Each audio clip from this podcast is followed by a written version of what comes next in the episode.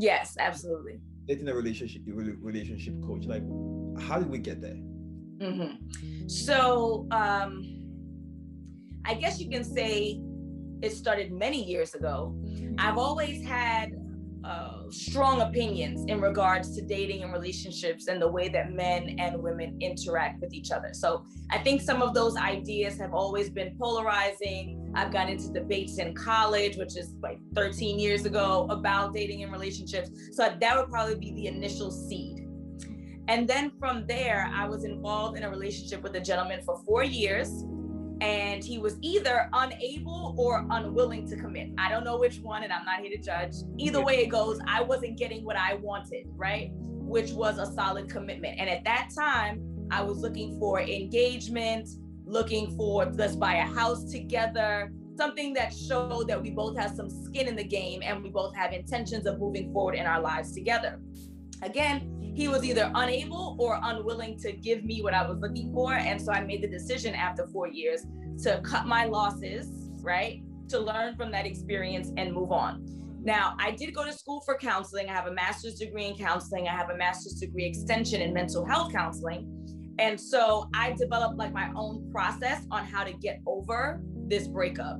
So the first thing that I did was I self-reflected. Okay, like what did I do wrong? And that's always been my approach in everything. I'm not the person who's going to throw blame and blame everybody for everything that goes wrong in my life. I played some role. Sometimes it's significant, sometimes it's insignificant, but everything that's ever happened to me, I played some role. And so the first thing I need to do is, well, what did I do wrong in this relationship that led me to four years later and having absolutely nothing to show for it? So that was step one. Uh, step two, after I self reflected and I had my, my laundry list of what I did wrong, now we need to talk about what am i going to do differently moving forward. So one of the things was i was i was very argumentative right? I'm i'm a naturally argumentative person. I'm naturally um, very opinionated. That's who i am. And so even though that is who i am that doesn't mean that that is what i need to be mm-hmm. forever and it doesn't mean that i can't be mindful of when and where to use it so if i'm ever in a situation where i'm in court no one's gonna beat me, right? I'm gonna have the evidence, I'm gonna have the logic, I'm gonna have the reason, I'm gonna have the words, I can articulate myself. Mm. But I don't live in a courthouse. Mm. And so if I'm in a romantic relationship with someone, I don't need to be my own lawyer. I need to be mindful of when and where to use the skill. It's a valuable skill to have, but it doesn't mean that I need to use it actively in my romantic life. So that was one of the many examples of what I did wrong, right? And now the second part is the self reflection I'm stepping up. How am I going to change these behaviors that are unattractive? And this is not an effort to get back with my ex. I'm done. Mm-hmm. He's not willing or able. That's it. This is an effort to improve me so that I can attract more qualified and more quality mates moving forward so I can get what I want, which is the nuclear family, marriage, a house, financial security, um, building a foundation for my family moving forward, making sure that my children are good, they don't have to struggle, right? Like all those things. So now self reflection, step up, working on becoming a better version of me, and then sitting back, like allowing love back in, dropping the walls of defense so that I can see when there are opportunities for me to date and not say, men are terrible, uh, they're not going to treat me well, I'm just gonna worry about, I'm just gonna do me, as they say. I'm, you know, having blinders on. Like you do actually have to date. You have to be pleasant. You have to be welcoming. Like that's all of the sitting back. That's the process I created for myself in that. And then, so we fast forward about two years later, I met a guy. He's amazing. Became engaged in less than a year and a half. Got married. Then COVID hit, and I was working as a school counselor for the city and the city, for the first time ever, because especially in the United States, it's all about get yourself a city job, get yourself a state, a state job. You're gonna have job security, you're gonna have a pension, you're gonna have insurance, right? Like those are all the big things that you want. And for the first time in my life, I've heard someone saying, this person was the mayor, who said, We're gonna be cutting back on city jobs. So I'm like, man, I don't have the level of security that we've been taught in this country for decades, right? um, even entrepreneurship, which is valuable, is still like dangerous and risky. Are you sure? Like you might want to get you a really good city and state job and then approach starting a business, right? And then running both until you know that. You, so the city and state job is it. Like now we don't have the level. I think he said at the time, like they were looking to get rid of like 300,000 people. Like, hmm, I need to start a business that is going to allow me to have additional income because this job is not as secure as I think that it is. So if I'm going to start a business, what can I start the business around that I'm already naturally good at? Like, okay, I'm a natural speaker. One thing I'm good at is talking. People enjoy listening to me. Um, they relatively agree. Even if they disagree, they respectfully disagree. They can see my logic, they can see my reason, even if they don't agree with the premise. So, talking is what I'm good at. This is my thing. What can I do with talking in a business? So, the first thing I thought about was like motivational speaking, but I'm like, mm, I have to build like an audience first. Like, I'm not really sure. So, then as I did my research, I said coaching. Coaching is something that I can enter into as a low bar of entry certification class. Uh, and you don't even have to be certified actually, but that was important to me. And then I can start with just one client and then grow that. And then maybe eventually I can get into motivational speaking and speaking in, in large audiences. But coaching would allow me to get in without a lot of effort. So that's my story. Wow. So a couple of things. So you found yourself after a breakup so you, you sat you, you sat down and go and you went okay this is this is these are the things that happened you know mm-hmm. that could improve. And you took that into your next relationship. Yes. What, what are some of the things what you know you like in some of your content you talked about femininity and, mm-hmm. how everyone defines that for themselves. And I'm, I'm interested how do you define femininity and how did that change how did your breakup change that Yes, so that's an excellent question. I'll be 100% honest with you. I don't have an answer. I am still figuring out what it means to be feminine for me. I can give you some examples. Um, like, I think smelling good mm-hmm. all the time is something that's feminine to me. Um, I think being concerned about your appearance. So, if that's hair and nails and the way that you dress and dressing in a way that complements your physique, um, I think that's feminine. I think speaking in a way that isn't aggressive. And again, some people might define that differently, right? Like some people might say, even my tone is still, I'm from New York. So I'm, you know, I'm not necessarily the most soft spoken person, but speaking more strategically to get to your results, right? Not being as aggressive per se. So those are some of the ways that I define femininity, but I'm still working it out that there are so many elements. And there's some people who would say, no, that's not femininity. And femininity instead is um, you know, being uh, motherly might be feminine to them, right? So there's so many different ways, but that's some of the things that I'm working on, some of the things that I already have down pat, right? That that I know is important to me, and I feel like it it highlights the way that I am feminine. But it is true. Different people define femininity in different ways. Some women will say, "Oh, absolutely, I don't have to dress any particular. I don't have to wear heels to be feminine," but that's how I would define it. Mm-hmm. You know, so yeah. So, what are some of the problems that the people face, the people that come to you right now, you know? And um, thank God to social media, you know, you were able to reach um, thousands of people. Now you have over a couple of uh, thousands of people, and they or they listen to you, they get your message. Now you're already a speaker in some way or form, right?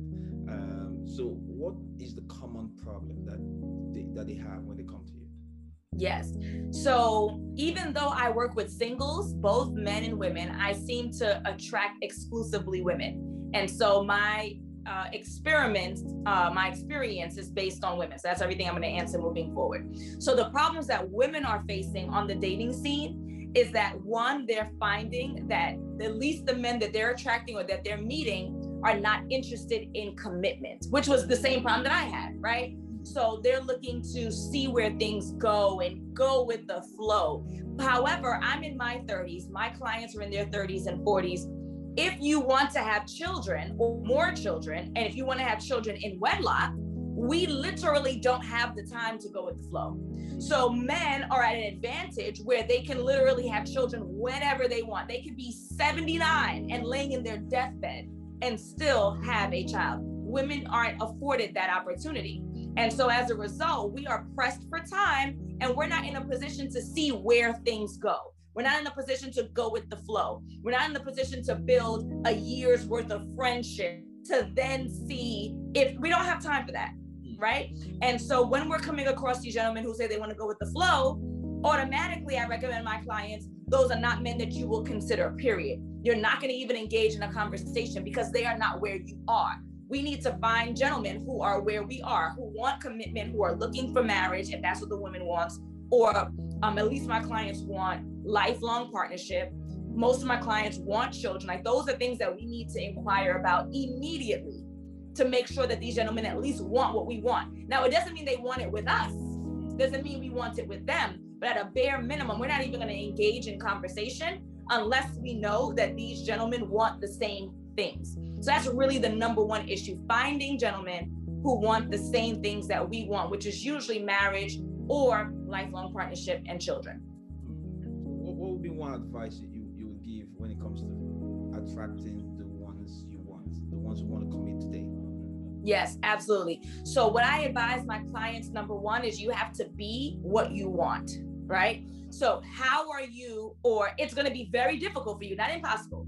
It'll be very difficult for you to attract a gentleman that you don't have, that you want, that has particular qualities and you don't have them. So you want a guy who's very fit, let's say, right? Six pack and all triceps and biceps, and you don't go to the gym, you don't go to the juice bar.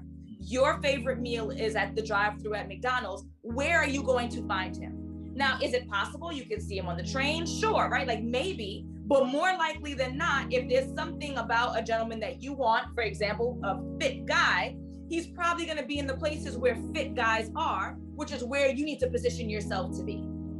Right? You want to find a gentleman who's a professional. However, you don't work in a professional setting. Again, you could find him at the line in Starbucks, but more likely than not, he's going to be at social settings. He's going to be at networking events, right? And that's where you want to position yourself in order to find this person.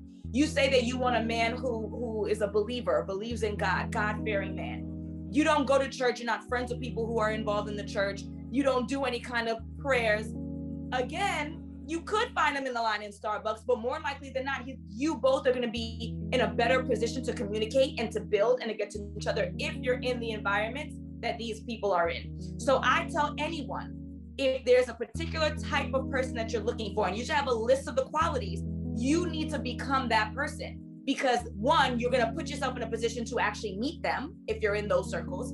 And then two, once you meet them, you want them to like you too. There's a lot of conversation about not finding quality men. A lot of women can't find quality men, can't find the men who want what I want. But my question to you is if you were to find that man, would he want you?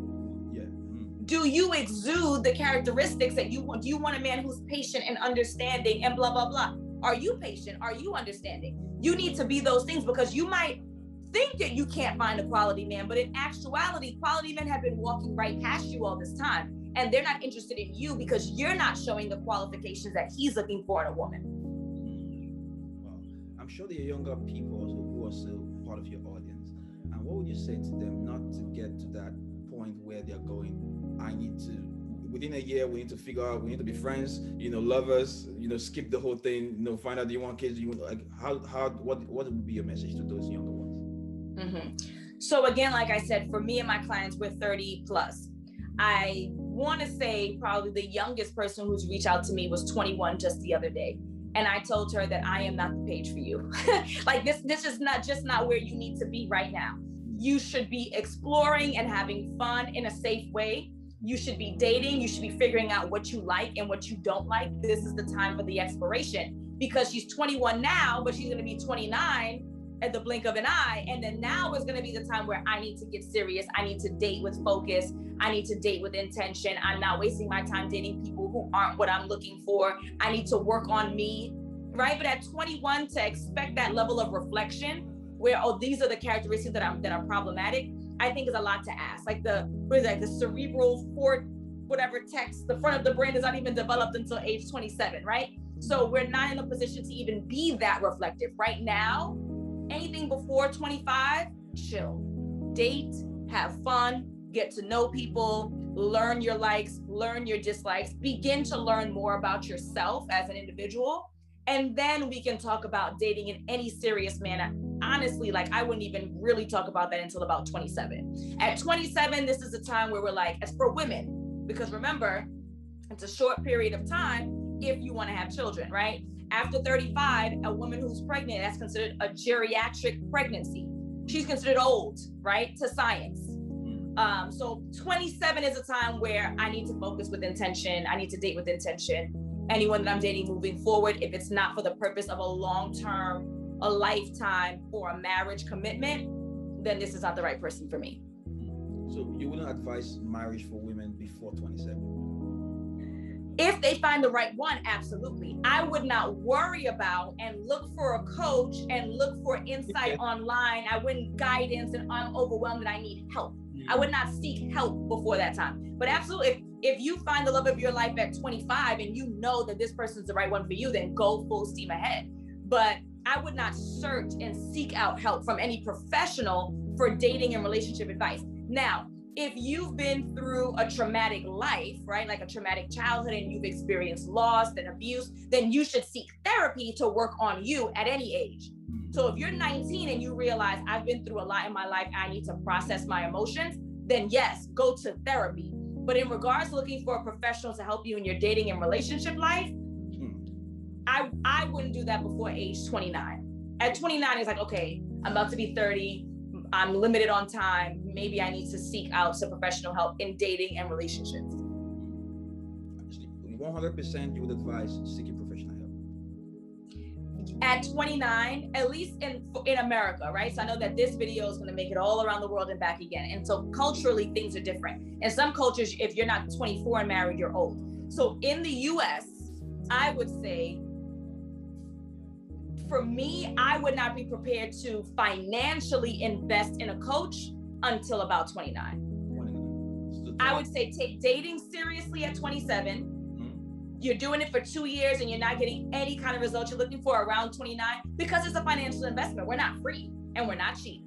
Yeah. And so if you're going to be investing some coins, it should be not too late. You shouldn't be like 49 talking about I need help but at the same time you shouldn't be scraping together your last pennies at 24 looking for guidance on dating. You're still young. You have time.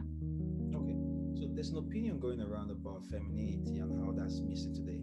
Uh, what's your opinion on that? So i actually just posted a video yesterday that has become a bit controversial um, both on instagram more on tiktok in regards to where i think the blame should be placed so my opinion is that a lot of the many of the modern women women of today have lost their femininity out of survival mode. So i need to survive in this world. I am not in a position to worry about my hair and my nails. I'm not in a position to worry about if my tone is appropriate. I'm not in a position to worry about you know being softer. I need to be aggressive in this modern age because I don't have a male partner who's going to help to balance the two. I think that women have been put in a position to become more masculine because of a lack of masculinity around them. I think that there's been um, a lot of absenteeism with fathers in the household. And so mothers have become both mother and father, right? And so when you're becoming both mother and father, both the masculine and the feminine, then you are going to teach your daughters that and, and i think rightfully so because survival matters more than femininity or masculinity. Don't rely on anyone. You better get a good job. You better be able to be self-sufficient because if anything were to go down you don't want to be in a position where you are struggling or you are homeless because you relied 100% on someone which happens to be a man in this case your husband your boyfriend whoever and then now you are shit out of luck right? So I think absentee fathers cause mothers to have to step up to be more masculine, to teach their daughters to be more masculine because survival matters more than femininity. I need to be able to pay my bills, need to be able to provide food. And so that's secondary to me and what's primary will be survival. So I think that's one of the roots. And then secondly, I'm finding, in my opinion, that mothers are also babying their sons. And so even though these single moms may have to step up and be more masculine in order to provide, right? And are teaching their daughters don't rely on a man and, and provide for yourself. They're not empowering their sons to necessarily be um, as masculine as they need to be to learn how to lead. And maybe it's because they don't have the capacity. Uh, there's a lot of theory around there that says that only men can raise boys. And like um, 100%, of course, women do it all the time. And of course, there are plenty of successful boys that come from a single mom. But really, to have the best results, should be both parents, especially a dad who's going to be involved in their son's life. So maybe it's a lack of ability, but I don't think that mothers either either they don't have the capacity or they're not doing a good enough job single moms on raising their sons in a way to teach them don't be like your absentee dad this is how you lead you know this is how you become independent and this is how you should treat women and so now it becomes a cycle where these boys become men who are not being the masculine men that I think that society needs. And I'm not talking about toxic masculinity, I'm talking about healthy masculinity. It exists, right? So that we can have a, a, a community of people who can coexist together, where women can play their role. And doesn't mean a traditional role necessarily, but whatever your role or responsibility is in the household, along with a man, so that we can have the best results. So to answer your question very quickly, because I answered it in 30 seconds yesterday via video, yeah. and that's why I got a lot of negative commentary because I didn't have the opportunity to really express it fully with you. Mm-hmm. It's a two-way street, but a lot of it I think has to do with an um, absenteeism of masculinity, which forces women to play both roles. Mm. So the question of femininity is really it circles back to the question of masculinity. Yeah. I think it's like yin and yang, right? So mm-hmm. when one is missing, the other one is off balance and it becomes problematic. Mm. Do you have an do you have an idea? It sounds like you have an idea, you know, on how that can be fixed the, actually I do not. I, I I don't know on a large scale, right? Like I don't know how do we teach our boys because again this goes back to the theory of maybe I'm just ill-equipped to mm. teach boys, right? So I don't know how to how to end the cycle. How do we stop the cycle so that men, quality men are teaching our boys how to be men, right? And then how do we stop the cycle that there are more men in the household or at minimum are um, active parents, mm. right? So that they are in the position to then impact their boys. I don't, I know what the problem is. And generally speaking, the solution is we need more positive male influences, particularly dads. Like, you know, the big brother program is decent, right? Like, you could be involved in some boys' lives twice a week. They come to your community center, but it's not the same as having a father who is in the home, who is really there to reinforce the the morals and values of that family. Mm-hmm. So having dads ideally in the home, and if they're not in the home, that they are active dads and not weekend dads that have, get to have the good time. There's no time you have to go to sleep, no time you have to wake up, no time to do, right, like not a weekend dad. While the mom is the nine, the the the 24 hour, five days a week parent who has to be the asshole. That has to be. Did you brush your teeth? Did you bathe? Where's your homework? Like they have to be the tough guy while dad gets to go and throw a ball around in the park on the weekends. Like we need active dads who are involved seven days a week. Mm. How to get that and is arguable. I don't have the answer, but I that I think that's what I think it is. I think it's a lack of masculinity that's forcing women to step up to play both roles. Mm. So it comes back to family and also reinforcing the the need and sense the need for a sense of family. The man is there, the woman is there. Yes, absolutely. That's what I think you, you touched on toxic masculinity. Do you believe that's a thing? And, yeah, I think it exists. I think that, um, and even though it's not spoken about, there's probably examples of toxic femininity. I think the reason why the phrase doesn't exist is because when you are part of a group that is not the reigning group, like the group that's in power, then those terms kind of don't work for you. Kind of similar to to race, right? Like by definition, the group who is the minority cannot be racist because they're not in a position of power mm. to systematically hold or or hamper anyone else, right? So it's the same idea. Like I'm sure that toxic femininity exists, right? There are some women who are overly feminine in whatever feminine traits you might define, mm-hmm. so much so it becomes problematic. Is it systemic? I don't think so. So I think that toxic masculinity exists I think that there's masculine and feminine, and then there are some men who have some of those characteristics and traits, and then they exaggerate it so much so that it becomes problematic, so much so that it becomes toxic. So, what do I mean? Um, for example, I think something that, and I apologize because I'm not a man. So I apologize to anyone who says, How dare you try to define masculinity? But I'm going to give an example. Mm-hmm. I would say one of the core elements of masculinity would be to protect and provide. That's a phrase that we say here in the US all the time. I don't know if it's an international one, yeah. but protect and provide, right? So if that is something that we use to define masculinity, men are supposed to protect and provide. Mm-hmm. And a man is providing financially but he does it so much so that he uses that money to control his wife. Mm. That would be toxic masculinity. He's taking a trait that is supposed to be positive. Mm. I provide for my family, I ensure that they have everything that they need, right? And that's healthy. And I think that's healthy and beautiful. When you now take that trait and you take it to the extreme, and it's I am the one who provides for this family. I make all of the decisions around finances. Oh, you want to go out with your girlfriends? Well, I'm not giving you any money to go out with your girlfriends this weekend, and you will stay in the house and you will care for the children, and you're using it as a, a tool of manipulation and abuse.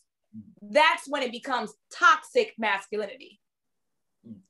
So, so toxic masculinity is is, is taking car- certain uh, traits of masculinity and make exuding it, making it extreme. Yeah, to the extreme where it becomes problematic or abusive. Okay. That's how I define it. I've never Googled it. So there yeah. may be a better definition out there that I don't know, but that's just how I define it. Hmm. You mentioned helping men as well. So what do you help the men with? So I would like to help them, but I, there's something about me, and it's okay. You know, there's a, an audience for every speaker. Mm-hmm. Um, I'd like to help them in the same way that I help women. I think that men have similar complaints, and they say that they can't find quality women. I don't know why, because I know so many, but because I'm in the circle of quality women, the way I would define quality, right? Um, I find that hard to believe, but they say they can't find it. So I want to help them. And I'll go through the same process with them as I would go through with women. What are you looking for? Mm. Do you have what you're looking for? Mm. What are some of the problematic traits that are about you that could be a turnoff to this good woman that you say that you want? How can we work on changing those behaviors so that you can attract the right people and repel the wrong ones. And then now we need to drop those walls that you've built, sit back and allow love to come into your life. Mm. So you believe that the men and the women they experience the same set of problems? I do. Now again, I don't know because of biology, right? I don't know how serious men are taking their search because at the end of the day, they are really not pressed for time. So when I hear the complaints of men, I'm not sure when they say I can't find, I'd like to know how hard they're looking. Mm. You know, I'm just not sure because when you're not pressed for time, you take you take your time, you take a stroll, right? Um, versus women who know and understand that they are pressed for time, and so they're going to be on their search and they're going to go online and they're going to go on YouTube and they're going to hire a coach because they know that they don't time is of the essence. For men, where that's not the case, they say that they can't find a good one. I just don't know how earnestly they're looking. It, it, you you give so much to the community in terms of your content value. You're very open to giving as much as you can give. Is there anything you've not mentioned? Is there anything you've not given? You know, some philosophy, belief, or message around what you do that you've not mentioned yet? That's a really good question. Um, directly related to what I do? No. No, okay. I actually feel like I'm running out of things to talk about. and it worries me because, you know, when you're on social media and you're a content creator, the expectation is that you're cranking out content multiple times a day. Mm-hmm. So I don't think there's anything that's outstanding. But the beautiful thing is, is as I follow other people, it gives me ideas. I never spoke about femininity or masculinity until last week. Mm-hmm. And those reels on Instagram and on TikTok are going and picking up. Mm-hmm. Um, and I, to be honest with you, I can't remember what exactly sparked this idea to talk about it. But hopefully, I continue to get these sparks and I share. But there isn't anything right now that I can think of related to dating and relationships that um, I haven't spoken about. I know there is a, an opinion that I have in regards to child support okay. that I haven't shared yet. But it, again, it doesn't directly relate to what I do, which is to help people find a relationship. I'm not in the business of right now resolving uh, issues within couples, right? like I've, I've worked with couples here or there, but where my real area of expertise is working with singles. So I really haven't dealt with couples too much. And I do have an opinion around child support. Um, What's that? so I think at least in the US, and I can't speak around the child support systems around the world, there, there are some elements that are extremely problematic. Mm. Um, this idea of the non-custodial parent doesn't pay child support for X amount of time. And so in the US, they take away your driver's license um, as a punishment. And then it, oh, then they eventually take away your passport and then eventually you can go to jail, right? For not paying child support. Mm. Now, I understand wanting to punish the person who's not paying. Mm. That's reasonable, right? We, anytime you don't do what you're supposed to do, you, you're punished in some form or fashion. However, I live in New York City, so traveling within the US is um, within New York is really easy. However, outside of New York City, you need a car to get from point A to point B. Mhm. So if we want the non-custodial parent to pay child support, how are they going to do that if they can't get to work? Hmm. So taking away the driver's license is an impractical way of punishing, right? So that's one element that's problematic. Another element in the US, and I'm not a lawyer, so I can only say like in the states I've heard of, Hmm. Whoever signs the birth certificate is the person who's accountable um, for that child financially. So if we assume that the mother is the custodial parent and the father is the non-custodial, if that father signs the child the uh, birth certificate in some states and later finds out biologically that he's not the father, he Hmm. is still financially bound to that child until the age of 18. Oh wow. If you sign, it, it's a legally binding document, you have declared that you are the legal father of this child. So biology does not matter. It's in a dad's best interest not to sign initially, honestly. I think that a DNA test should be given at birth for both parents, maybe upon exits, right? Just, to, just to make sure that babies weren't switched at birth for the mom and to make sure that that mom has been forthcoming to that potential dad. Mhm. That should be a part of the birthing process. I Mhm. think it would avoid a lot of fights, arguments, conflict. Dads don't have to worry about signing birth certificates because you took the DNA test, you know it's your kid. Mm. Um, it would probably put Maury, I don't know if you're familiar with the talk show, uh, Maury Povich. You're not the father. It would take him probably, it's a very famous show in the US for the last like 25 years. He Mm. does DNA tests every day. It probably put him out of business, but right, I think that's something that needs to be done. So that's in defense of dads or non-custodial parents, right? Most of the time being dads.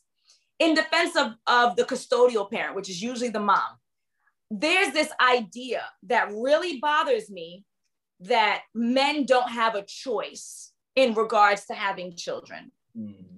Women have all the choices. They can choose to keep the baby. They can choose, right? And men have no choice. And a woman makes a choice, and now that man is stuck with that choice for the next 18 plus years.